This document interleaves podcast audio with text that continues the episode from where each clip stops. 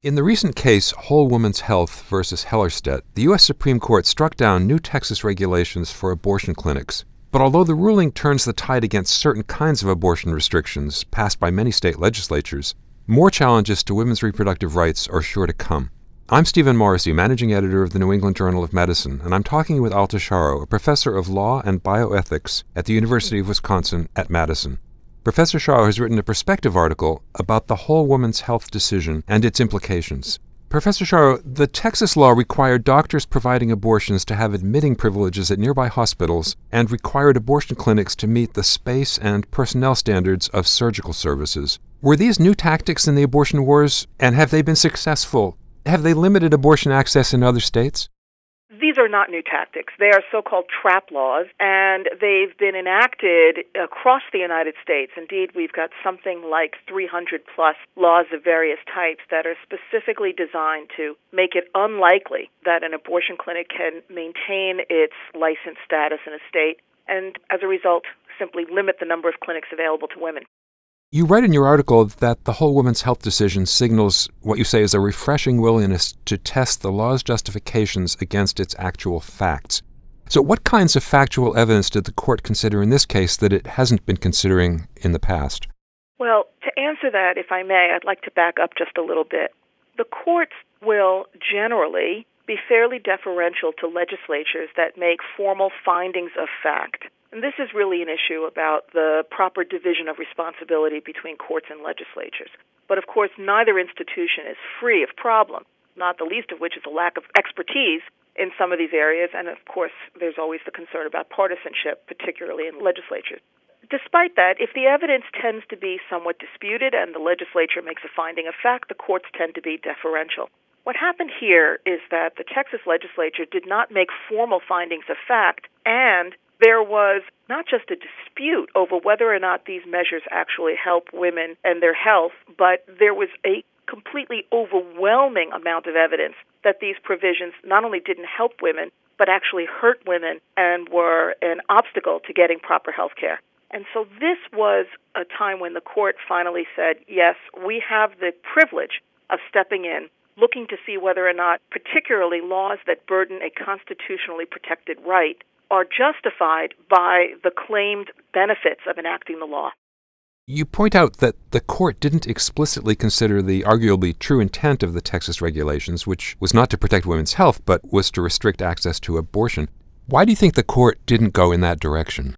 Well, one can never be sure what's going on in the minds of the justices, but keep in mind that this was a tricky decision and that any attempt to ascribe motivations to the legislature would mean one would have to ascribe that motivation pretty much to every single person who voted for these measures.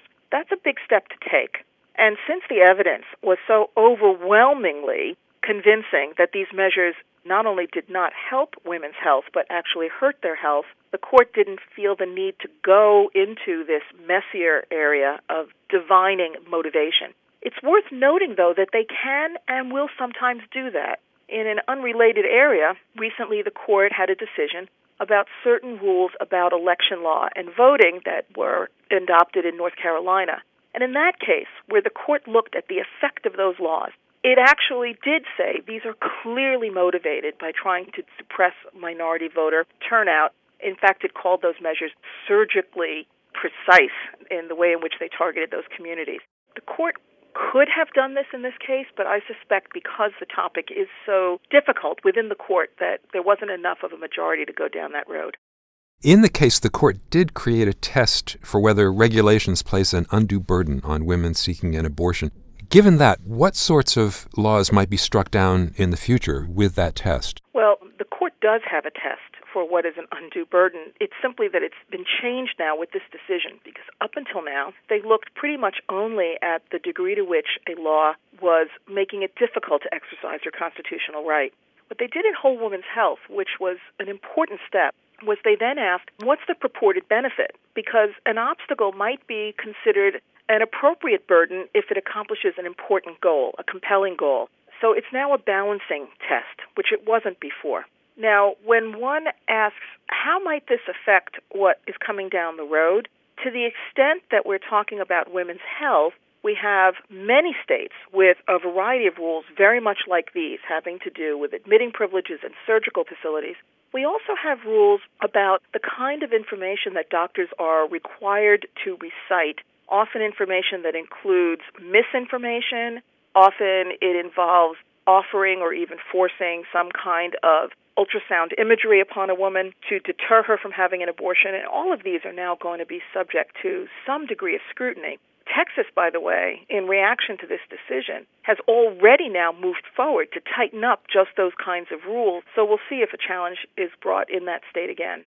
Another potential challenge, and you argue this may be the next, to abortion rights will probably involve one of the attempts that have been made to restrict late term abortions on the basis of the fetus's ability to feel pain. How likely do you think a challenge like that would be to succeed? I think that one's going to be trickier. And it's here that I think it is important that the court, in fact, does look at motivation as it did in those voting rights cases. Here's why. The assertions about fetal pain have been around for decades.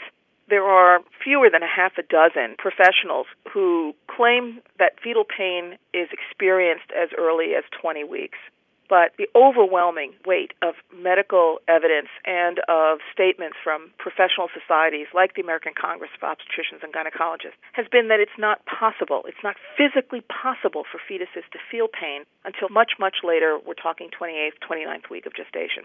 But because there is this claimed dispute a dispute that is similar in its contours to the one over the D&X procedures that were at the heart of the so called partial birth abortion decisions we're looking at a situation where the court could say, well, medical evidence is disputed, just like that earlier case.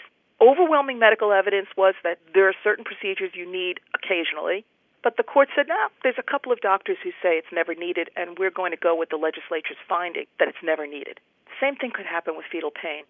So if the court is reluctant to take a close look at the evidence whenever there's some claim that it's disputed within the professional community, then it is going to be even more important that they look at the motivation for these laws.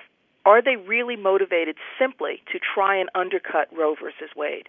We have more than a dozen states now that have passed restrictions on abortion from 20 weeks onward. And it's just a setup for a new challenge that will go all the way to the Supreme Court on the Roe versus Wade standard. So, do physicians have a role in combating those claims? Physicians are an important voice, but here it may even be more the physician researcher who's going to be the most definitive because this is really a question of understanding how the embryo and the fetus develop over time during gestation, when certain neurological structures develop, and when there is a capacity for experiencing things. The layperson can look at a video that shows a fetus moving in response to a stimulus and conclude that the fetus, quote unquote, feels it.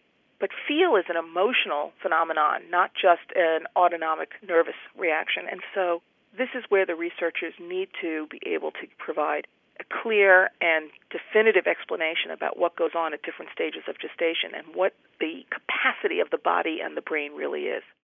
Finally, you mentioned Zika in your article and its effects on fetal development, and the fact that that's led to recent debate in Latin America and the United States about abortion. What do you expect to see happen in Florida, other states that are affected by Zika, in terms of efforts to restrict or to protect abortion? I think that the Zika virus is going to drive a wedge in the solidarity within the community of people opposed to abortion rights.